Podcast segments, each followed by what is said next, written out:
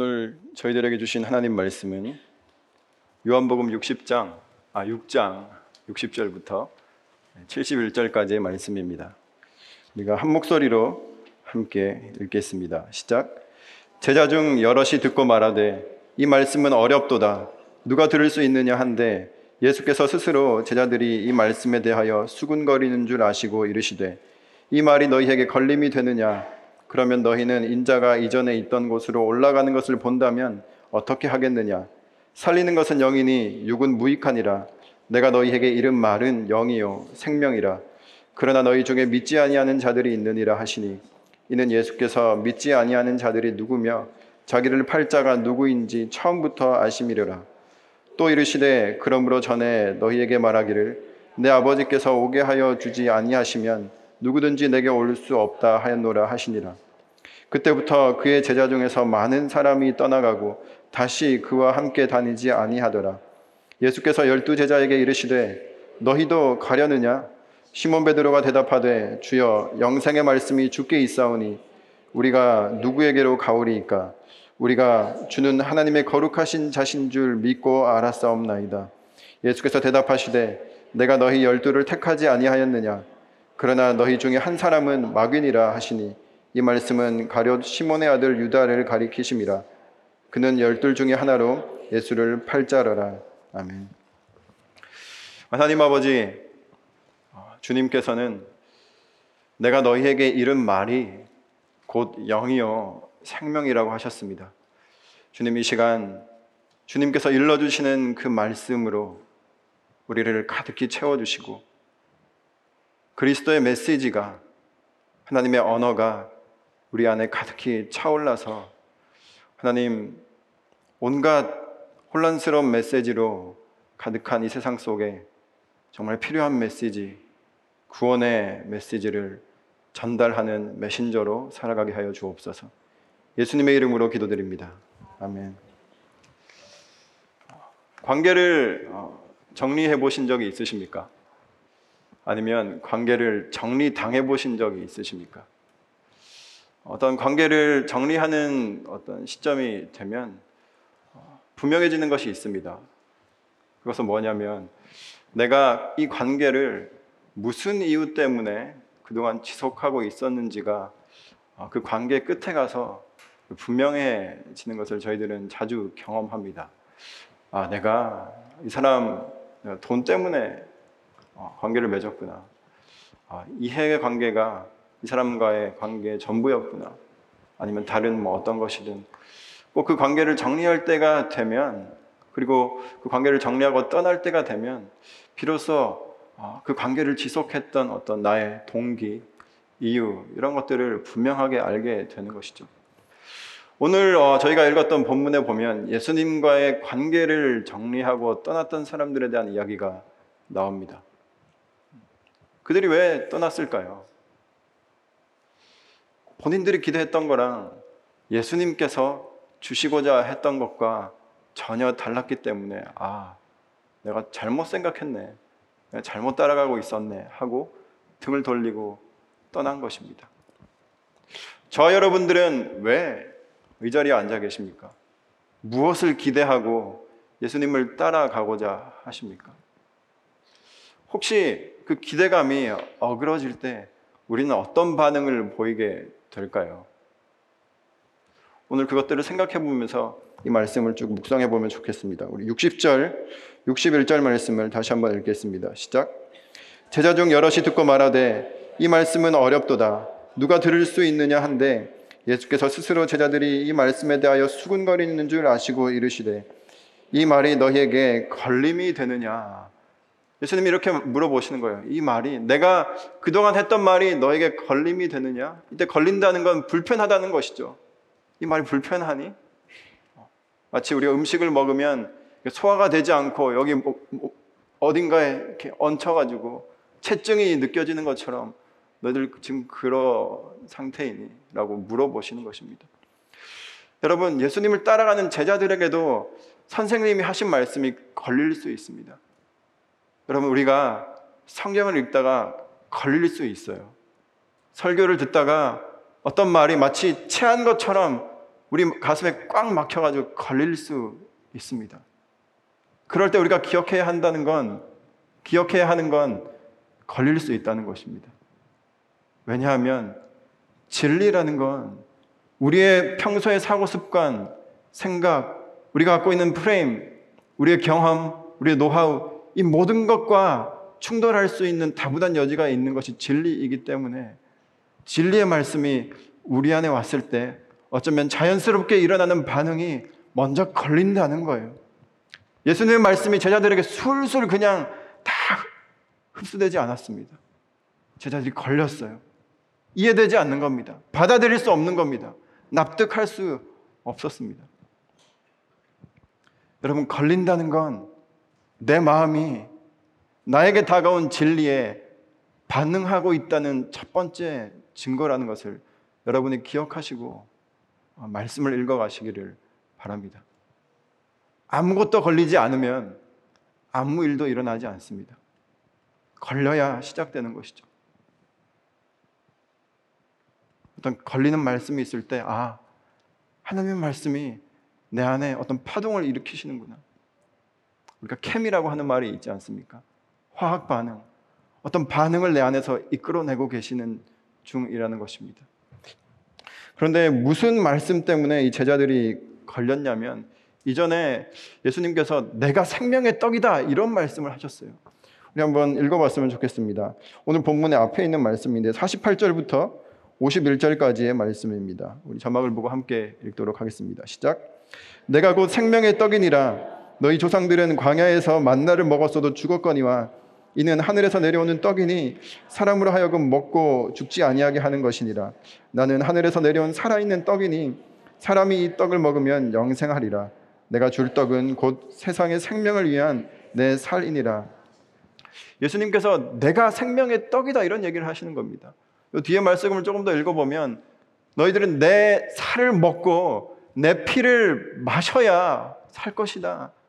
내 살이 참된 양식이고 내 피가 참된 음료로다 이런 이야기를 네, 하시는 걸 볼 수 있어요. 저는 저와 여러분이 예수님께서 당신 자신을 먹을 것에 비유하셨다는 사실을 기억하시길 바랍니다. 양식에 비유, 비유하셨다라는 거예요. 어쩌면 우리가 일상에서 가장 많이 하고 있는 행위 아닙니까? 오늘 점심 드셨습니까?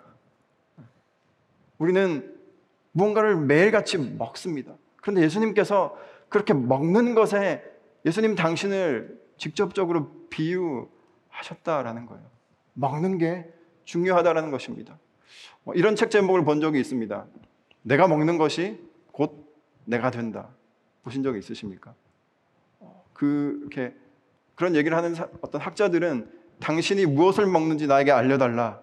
그러면 내가 당신이 누구인지를 알아맞추겠다. 이렇게까지 얘기하는 사람들이 있을 정도로 이 먹는다는 건 단순히 어떤 영양학적 보충만을 의미하지 않는다라는 사실입니다.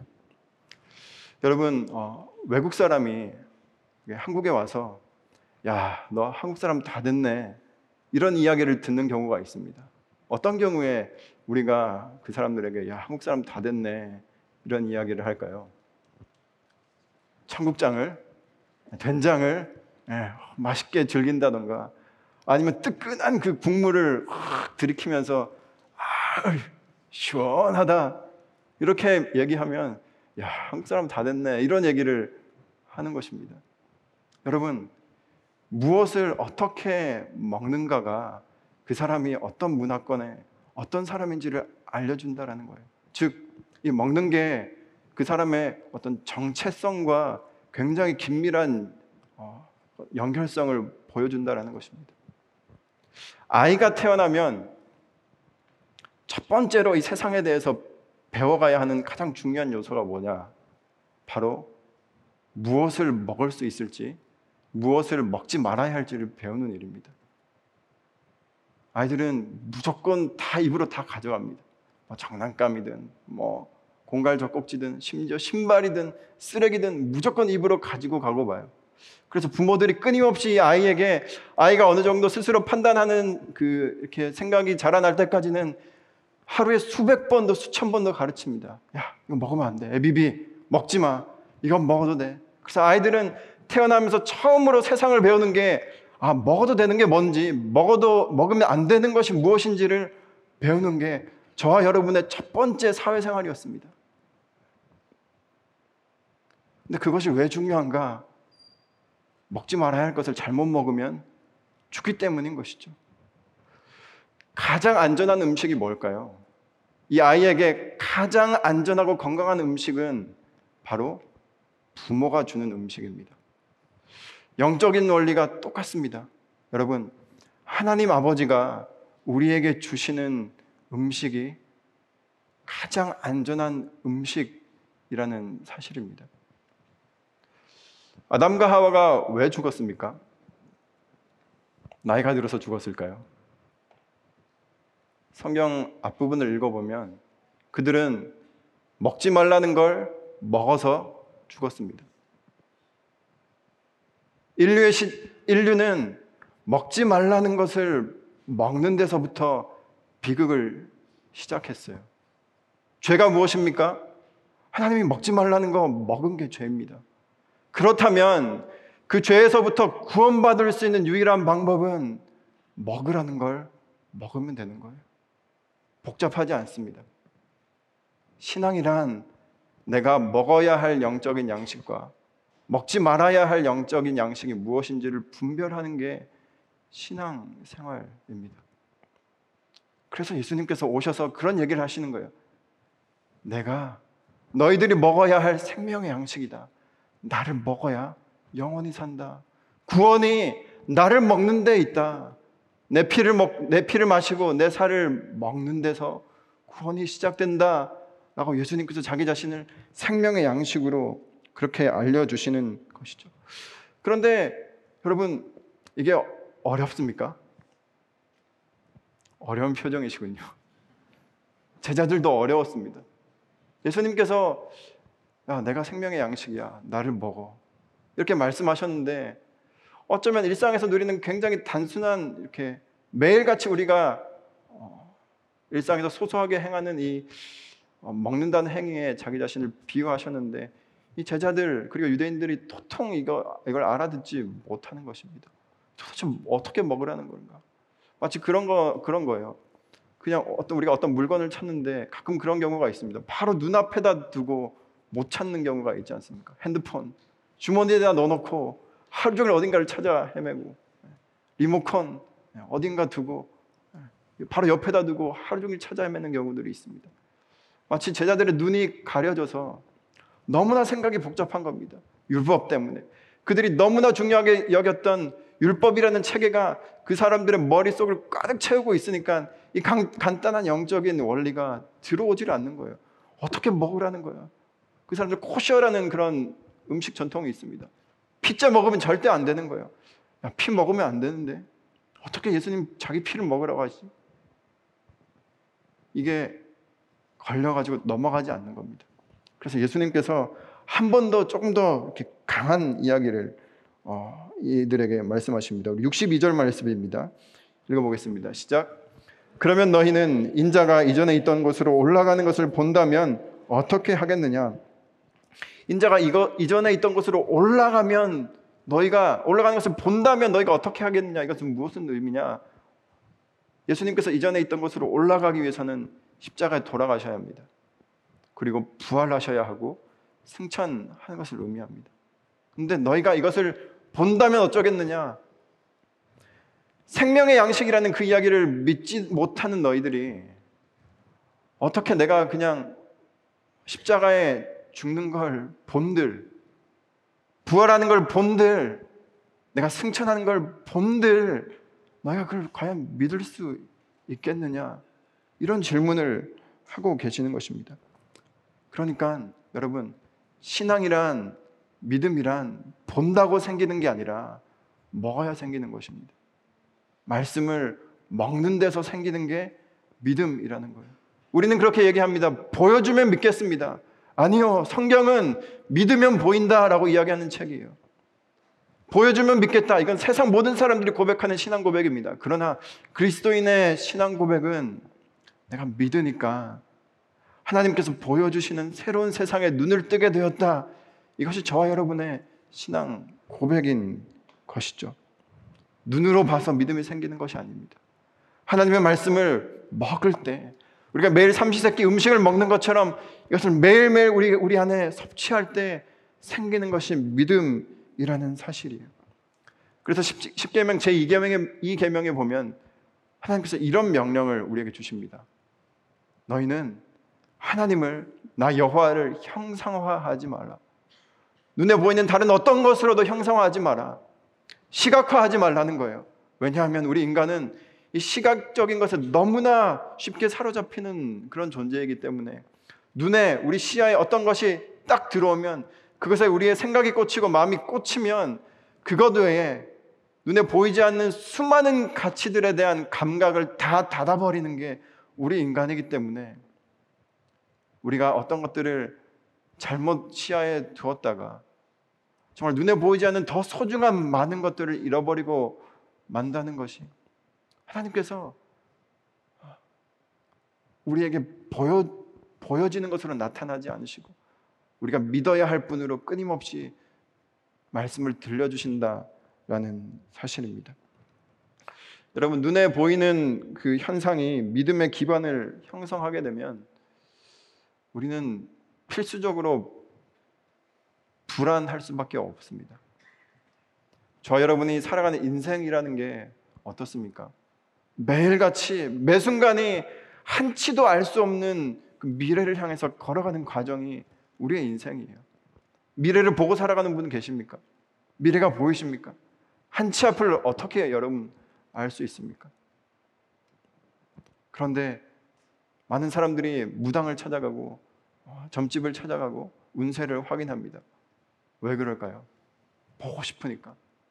내가 안 보면 불안해서 미칠 것 같으니까 내가 조금이라도 일부라도 봐야 내가 안심될 것 같으니 거기 가서 물어보는 거예요. 그리고 눈으로 보고 확인하고 또 확인하고 그들의 미래를 향해서 걸어갑니다. 그런데 그것을 확인했을 때는 여러분 일시적으로는 굉장한 안정감이 있습니다. 아, 되네. 그러나 우리는요, 그 다음에 더 큰 것을 확인하지 않으면 더 불안해서 견딜 수가 없어지는 거예요. 나중에는 집 안에 있는 그 가구 하나 옮기는데도 거기 가서 확인하고 눈으로 보고 물어보지 않고는 절대로 옮길 수 없는 모든 인생이 내 모든 삶이 거기에 다 송두리째 묶여버리는 그런 악순환에 접어든다라는 사실입니다. 여러분 우리가 미래를 향해서 나아가는 데 있어서 우리가 인생을 살아가는 데 있어서 얼마나 봐야 얼마나 무엇을 어떻게 확인해야 행복하고 안정감이 있을까요? 어떤 것을 아무리 많이 확인해도 우리는 불안할 뿐입니다. 그래서 성경은 믿어야 행복하다고 얘기하는 거예요. 눈으로 봐야 안심할 수 있는 게 아니라 믿을 수 있는 사람이 믿고 가는 인생이 안정적이다, 행복하다 이 말씀을 저 여러분에게 하는 것입니다. 여러분 여기 어떻게 앉아 계십니까? 이 건물이 어떻게 무너질지 아시고 이 건물이 안 무너진다는 믿음으로 저와 여러분 여기 앉아 있는 것입니다. 여러분 이게 무너진다는 걸 무너지지 않는다는 걸 눈으로 확인하셨습니까? 어디 이렇게 증명서 떼보고 여기 들어오셨습니까? 근데 여기 어떻게 들어와 계세요? 이 지하 이 깊은 10m도 넘는 이곳에 무너지면 다 죽는데 그냥 우리는 믿고 들어온 거예요. 여러분, 이 믿음이 없는 사람들에게 생기는 장애가 공황 장애라는 것입니다. 음식에 독이 들어 있을까봐 못 먹는 거죠. 불안해서 미칠 듯 미칠 것 같습니다. 저는 저와 여러분에게 인생을 살아가는 데 있어서 가장 중요한 믿음. 이 온 세상을 창조하신 하나님이 내 아버지이시고 그분이 내 인생에 가장 선한 것들을 베풀어 주신다는 이 믿음 안에서 정말 안전하게 살아가게 되기를 주님의 이름으로 축복합니다. 그 믿음이 어디로부터 오는가? 바로 말씀을 먹는 데서부터 생겨난다는 것을 성경이 이야기하고 있는 것입니다. 이어서 63절 말씀을 함께 읽어보겠습니다. 시작. 살리는 것은 영이니 육은 무익하니라. 내가 너희에게 이른 말은 영이요 생명이라. 여러분 주님께서 이렇게 말씀하시는 거예요. 내가 너희에게 이른 말이 말이 영이다. 그리고 곧 생명이다. 놀라운 선언입니다. 무엇이 영입니까? 접신하는 게 영이 아니라 주님께서 우리에게 이른 말씀이 영이라는 것입니다. 메시지가 영이라는 거예요. 언어가 굉장히 영적이라는 사실입니다. 그래서 우리가 어떤 언어를 듣고 사는가, 어떤 말로 우리 내면을 가득히 채우는가, 어떤 메시지가 우리 안에 흘러 넘치는가, 담겨 있는가에 따라서 전혀 다른 스피릿을 가진 존재가 된다라는 것이죠. 성경의 첫 시작을 보면 이 세상이 어떻게 창조되었는지를 창세기 1장은 이야기해 주고 있습니다. 거기에 보면 이 세상을 어떻게 이야기하고 있냐면 이 세상은 거대한 언어의 구조물이다라고 선포하고 있는 거예요. 왜냐하면 하나님께서 말씀을 가지고 이 세상을 창조했기 때문에 이 세상의 첫 번째 되는 그 재료가 무엇이었습니까? 말씀이었다라는 거예요. 하나님께서 언어를 가지고 이 세상을 창조하셨다라는 것. 그래서 여러분 어, 그 창조주 하나님의 성품을 닮은 저희들도요. 우리의 말을 가지고 우리의 언어 가지고 나름대로의 세상을 만들면서 삽니다. 그렇지 않습니까? 부모가 하는 말이 아이의 인격을 만듭니다. 우리가 수근수근 되는 말이 우리가 인터넷에 댓글 다, 다, 인터넷에 올리는 그 댓글 몇 마디가 어떤 사람에게는요 천국이라는 세상을 만들어 줄 수도 있고 어떤 사람에게는 지옥을 선물하기도 합니다. 말이란 그런 거예요. 컴퓨터 잘하는 사람들은 어떻습니까?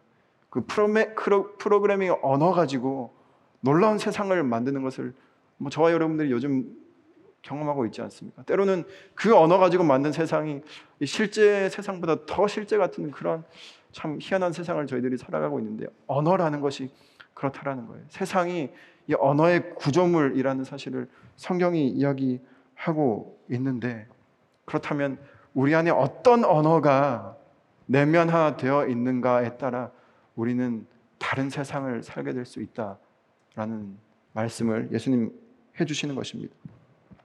여기 보니까 예수님이 말이 영이라고 했습니다. 그리고 살리는 것이 영이라고 말씀하셨습니다. 살리는 게 영이고 육은 무익하다.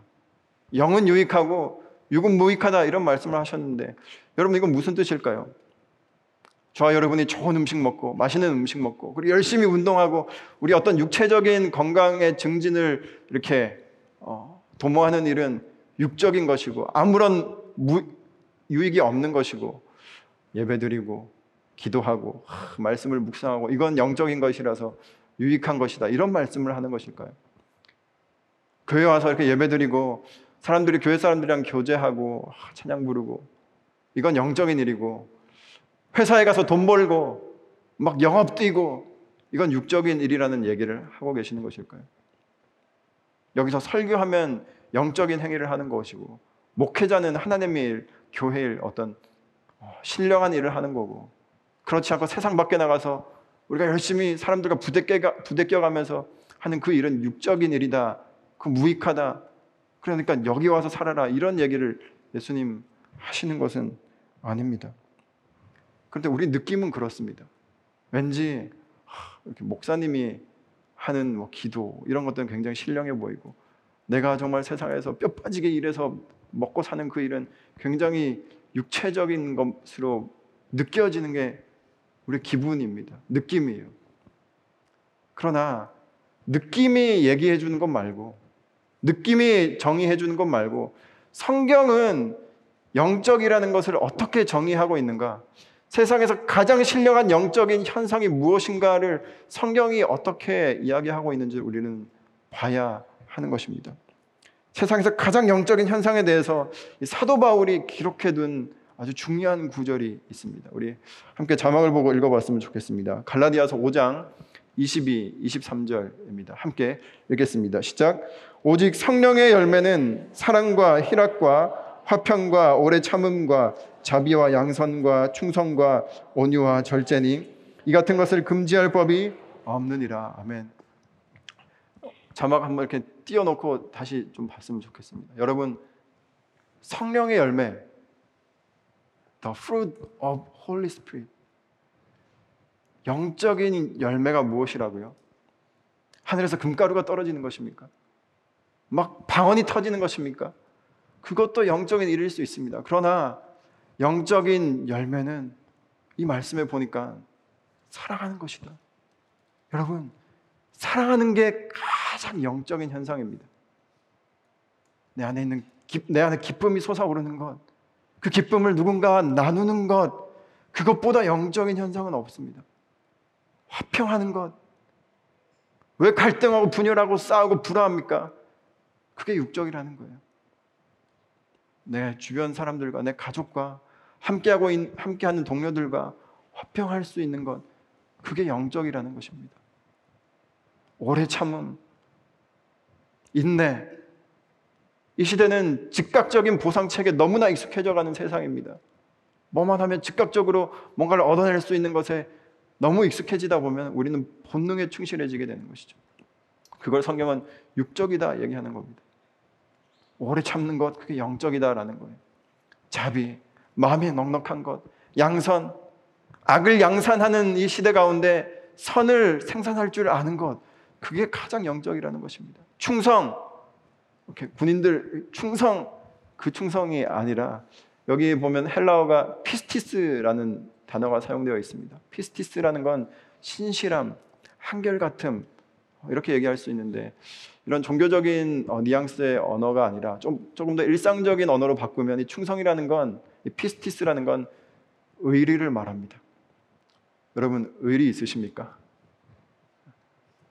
의리 지키는 게 영적이라는 거예요. 비겁한 거 그게 육적이라는 사실입니다. 그 다음에 자막을 넘겨주시겠어요? 온유, 부드러운 거. 그게 영적이라는 것입니다. 마지막 절제, 그 영적 현상의 가장 이 끝판왕이라고 할 수 있는 거예요. 절제하는 거, self control. 내가 더 하고 싶지만 그만할 줄 아는 것. 내가 더 즐기고 싶지만 그만 즐길 줄 아는 것.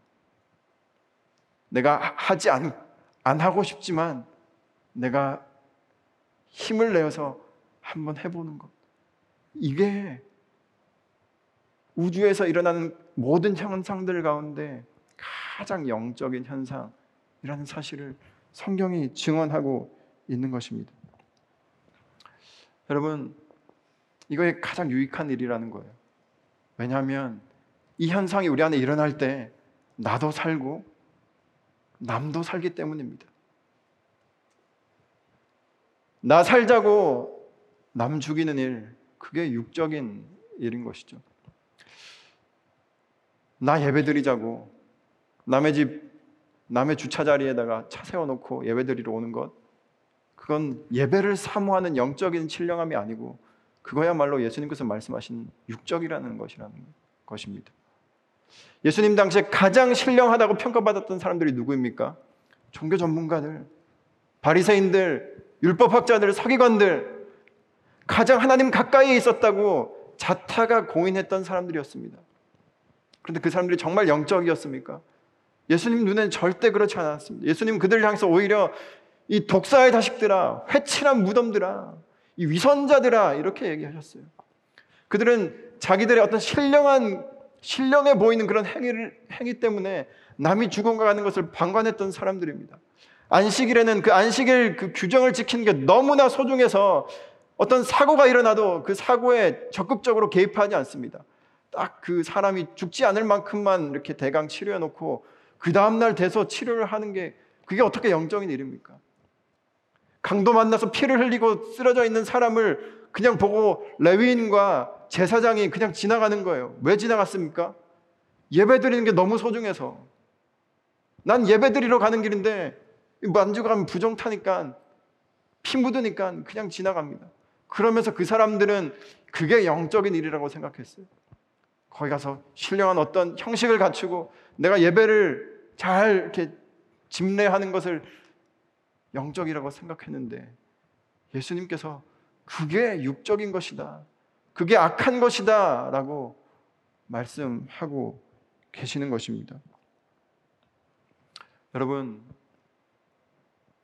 우리 안에 영이 살아야 영적인 존재가 되는 거예요. Walking Dead 아십니까? 좀비를 이야기하는데요. 어쩌면 우리가 살아가는 모습이 그와 비슷한 모양새인지도 모르겠습니다. 몸은 움직이고 있는데 안에 뭔가가 없는 거죠. 어쩌면 그 영이 죽어 있는 상태. 그렇지만 정말 열심히 내가 내 안에 있는 영이 죽어 있는지도 모르고 살아가는 열심히 살아가는 그 모든 행태들이 그와 비슷한지도 모르겠습니다. 그러다가 먹잇감이 하나 발견되면 내가 어떤 목표를 하는 목표가 하나 딱 정해지면 옆도 뒤도 안 돌아보고 남이 죽건 말건 옆에 있는 사람들이 다치건 어떻게 되든 상관없이 그 목표물을 향해서 질주하고 달려들고 모여드는 거예요. 그게 walking 걸어가지만 dead인 것입니다. 본능만 살아있는 상태 그걸 성경은 죽었다라고 이야기하고 있는 거예요. 예수님 이런 말씀을 하고 계시는데 속으로 딴 생각하는 사람들이 있었습니다. 우리 64절, 65절 말씀을 함께 읽겠습니다. 시작. 그러나 너희 중에 믿지 아니하는 자들이 있느니라 하시니 이는 예수께서 믿지 아니하는 자들이 누구며 자기를 팔자가 누구인지 처음부터 아심이려라. 또 이르시되 그러므로 전에 너희에게 말하기를 내 아버지께서 오게 하여 주지 아니하시면 누군지 내게 올 수 없다 하였노라 하시니라. 예수님의 말씀에 이런 말씀에 동의가 안 되는 사람들이 있었습니다. 그 중에 대표가 오늘 보니까 그 예수를 팔자 가른 유다였습니다. 이 가른 유다는 계산이 엄청 빠른 사람이었습니다. 그래서 이미 마음에 다 계산이 끝난 거죠. 아, 예수님 따라가서는 내가 재미 못 보겠구나. 아, 내가 예상하고 생각하고 기대했던 것과 이 다르네. 예수님 말씀하시는 게. 그래서 접어야 되겠다. 내가 가장 지금 이 순간 손해 보지 않을 만한 결정이 뭘까라고 생각했을 때 이 가론 유다의 판단은 아, 예수님을 팔아야 되겠다. 이게 가론 유다의 생각이었습니다. 어, 그런데도 예, 그 가룟 유다는 예수님 떠나가지 않고 끝까지 사실 예수님 곁에 있거든요. 왜냐하면 이 고점을 본 겁니다. 야, 어디가 고점일까? 고점 매도라는 말이 있지 않습니까? 어디서 팔아야 내가 그 최대한 그 손실을 줄여볼 수 있을까? 그렇게 버티다가 판 그 시점이 그 6월절 만찬 이후가 가룟 유다가, 가룟 유다가 생각하기에 최고점이었을 때 예수님을 그렇게 판 거예요. 그런데 그 66절에 보니까 그 일찍 그 손절하고 떠난 사람들도 있었습니다. 우리 66절 말씀을 함께 읽겠습니다. 시작. 그때부터 그의 제자 중에서 많은 사람이 떠나가고 다시 그와 함께 다니지 아니하더라. 예수님의 그 열두 제자들 말고 그 주변에 예수님을 나름 제자들처럼 따랐던 많은 사람들이 있었다는 사실을 이 구절을 통해서 알 수 있는데 왜 그들이 예수님을 떠났겠습니까? 네, 가룟 유다와 동일한 이유였습니다. 아, 내 생각과 다르다. 나는 좀 이렇게 먹을 것좀 어, 예수님께서 내 배를 좀 채워주실 거라고 기대하고 따라갔는데 예수님 내 피를 마셔라 내 살을 먹으라 이런 소리나 해야 되는 걸 난 듣고 싶지 않다고 등을 돌리고 떠나간 겁니다. 그들이 그들의 관심사는 오병이어와 같은 기적을 또 보는 것이었습니다. 아 저번에 5천 명 정도 하셨으면 이번엔 주님 한 만 명 정도 해보시는 거 어떻겠습니까? 그 다음 2만 명 정도 하면 예수님의 몸값도 계속 올라가고 정말 고점을 갱신하고 그러면 예수님을 따라가는 나도 우리 선생님이 말이야 이러면서 어깨 힘 좀 주고 예수님 따라갈 수 있을 텐데 예수님의 관심사 예수님 관심 거기에 조금 더 관심이 없는 없다라는 사실을 발견하고 등을 돌리는 것이죠. 동상이몽한 거예요. 예수님을 따랐지만 전혀 다른 걸 꿈꾸고 따른, 따른 것입니다. 여러분, 그리스도인들이란 누구입니까? 이상 동몽할 수 있는 사람들입니다. 우리 삶의 자리는 각각 다 다르지만 우리가 한 성령 안에 있을 수 있는 게 그리스도인이라는 사실입니다. 지난주 저희들은 흩어져서 예배드렸습니다. 다 다른 곳에서 예배드렸지만 우리는 한 하나님을 향해서 한 방향을 향해서 한 길을 걸어가는 그 결단을 우리 무별 예배 가운데 경험한 것이죠. 저는 저와 여러분이 하는 일은 다 다르지만 저는 이곳에서 말씀을 전하고 또 여러분은 또 어딘가에서 열심히 일을 하시겠지만 하는 일은 다 다르지만 같은 스피릿으로 일할 수 있게 되기를 주님의 이름으로 축복합니다. 다 다른 곳에 있지만 한 성령 안에 한 말씀 안에 한 스피릿 안에 우리가 있게 되기를 축복합니다. 그것을 우리는 교회라고 하는 것입니다. 단순히 이렇게 건물 안에 모여 있다고 교회가 아니라 한 성령 안에 있는가? 우리가 한 방향을 향해서 걸어가고 있는가? 한 가지 비전을 한 가지 꿈을 꾸고 있는가? 그것이 저와 여러분이 그리스도인인가 아닌가를 분별하는 기준이 될 줄로 믿습니다. 그렇게 다 떠나고 12명이 남았어요. 몇 명이 떠났는지는 모르겠습니다. 근데 떠난 숫자에 비해서 남은 12명이 굉장히, 굉장히 작았던 것 같습니다. 그래서 예수님께서 그 남은 12명에게 이렇게 차분하지만 비장한 어조로 이렇게 물어보시는 것입니다. 우리 67절 말씀입니다. 읽겠습니다. 시작. 예수께서 열두 제자에게 이르시되 너희도 가려느냐? 너희도 가려느냐? 이들도 갈래? 저 사람들처럼? 이렇게 물어보셨을 때는요. 사실 예수님 다 알고 계셨어요. 지금 12명이 남아 있지만 이 남은 12명도 결국에 다 떠날 사람들이라는 걸 예수님 알고 계셨습니다. 아직 안 떠났을 뿐이죠. 저는 저와 여러분이 나는 아직 안 떠난 사람인가 아니면 아예 안 떠날 사람인가 이것을 한번 심각하게 고민해 보셨으면 좋겠습니다. 여러분 어떤 사람들입니까? 사실 지금은 우리가 알 수 없습니다.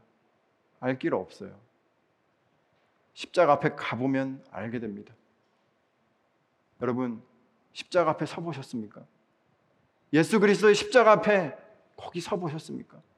거기서 내가 달려 있어야 할 그 십자가에 예수님께서 달려 계신 걸 보신 적이 있으십니까? 우린 거기까지 가봐야 내가 정말 예수님을 따라갈 수 있는 사람인지 아닌지를 알게 되는 것입니다. 오늘 뭐 이렇게 새가족반 12주차 마치시고 여기 오신 분들이 어, 꽤 많으실 텐데 어, 새가족반 다 12주 완주했다고 안심하지 마시기 바랍니다. 교회 봉사 열심히 하고 있다고 안심하지 마시기 바랍니다. 아, 나 저 목사랑 잘 친해, 저 목회자랑 친해.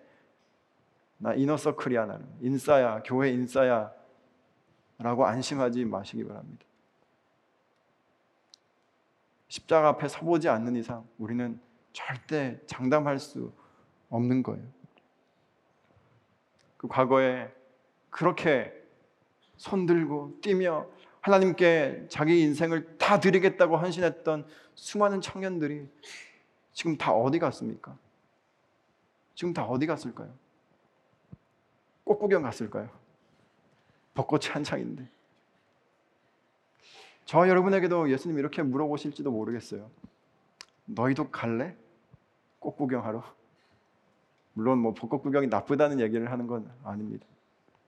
우리는 거기 있어도 예수님과 가장 가까이 있을 수 있고 여기 있어도 예수님과 가장 멀리 있을 수 있습니다. 중요한 건 내 방향이 어디를 향해 있는가 아니겠습니까? 예수님께서 너희도 가려느냐 이렇게 물었더니 베드로가 이런 대답을 합니다. 우리 68절, 60, 69절 읽겠습니다. 시작. 시몬 베드로가 대답하되 주여 영생의 말씀이 주께 있사오니 우리가 누구에게로 가오리까? 우리가 주는 하나님의 거룩하신 자인 줄 믿고 알았사옵나이다. 아, 베드로가요 가끔 가다가 이렇게 신통방통한 대답을 할 때가 있습니다. 맨날 허, 허탕치다가 이 헛스윙 맨날 하다가 가끔씩 안타도 나오고 장타가 나오고 오늘 한 2루타쯤 되는 것 같습니다. 이 홈런은 뭐 나는 주는 그리스도시요 살아계신 하나님의 아들입니다. 이게 홈런이라고 치면 이건 한 2루타쯤 되는 것 같은데 맞는 말 한 거죠.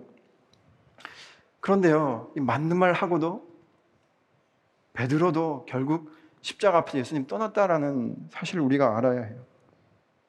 그러면 그때 가서 떠, 났으니까 지금 이 이야기를 하는 베드로는 거짓말을 한 걸까요? 허풍을 떤 걸까요? 아니요. 이 순간에 베드로는 이 순간만큼은 진심이었습니다. 진정성에서 우러나온 얘기였어요.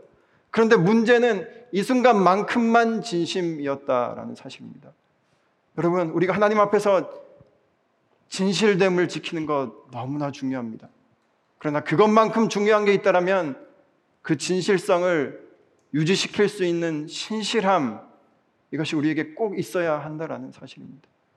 누구나 진심을 품었던 순간들은 다 있습니다. 누구나 다 진심일 수 있어요. 어느 순간에는 결혼식에 가보십시오. 혼인 서약하면서 신랑 신부가 예, 다 진심입니다. 그렇지 않습니까? 근데 그 진심이 얼마나 예, 얼마나 갈까요? 신학기 시작한 지 얼마 안 됐는데 가방도 사고 공책도 사고 너무 제가 저희 딸 얘기를 해서 그런 것 같은데 네. 아무튼 신학기 준비하면서 다 진심으로 아, 이번 학기는 잘해봐야지 근데 그 진심이 얼마 못 갑니다 새가족반 하고 아, 내가 이 교회에서 한번 주님을 향해서 신앙생활 제대로 해봐야 되겠다 다 진심입니다 그런데 그 진심이 얼마나 갈까요? 여러분, 저와 여러분이 왜 말씀을 먹어야 하는지 아십니까? 주님께서 왜 내가 주는 이 말씀을 내 말을 먹으라라고 얘기하실까요? 그것을 지속시킬 수 있는 힘이 말씀을 날마다 먹는 데서부터 나오기 때문입니다. 한국인은 밥심이라는 얘기가 있습니다. 물론 요즘에는 쌀 섭취량이 고기 섭취량보다 내려갔다는 얘기가 있는데 그리스도인은 말씀의 힘으로 사는 거예요. 물론 어떤 우리가 어떤 순간에 겪는 굉장히, 굉장히 강렬한 감정적 변화가 지속적 변화의 어, 좋은 계기와 모멘텀일 수 있습니다. 그러나 그것을 계속 지속하는 건 또 다른 차원의 문제인 것이죠.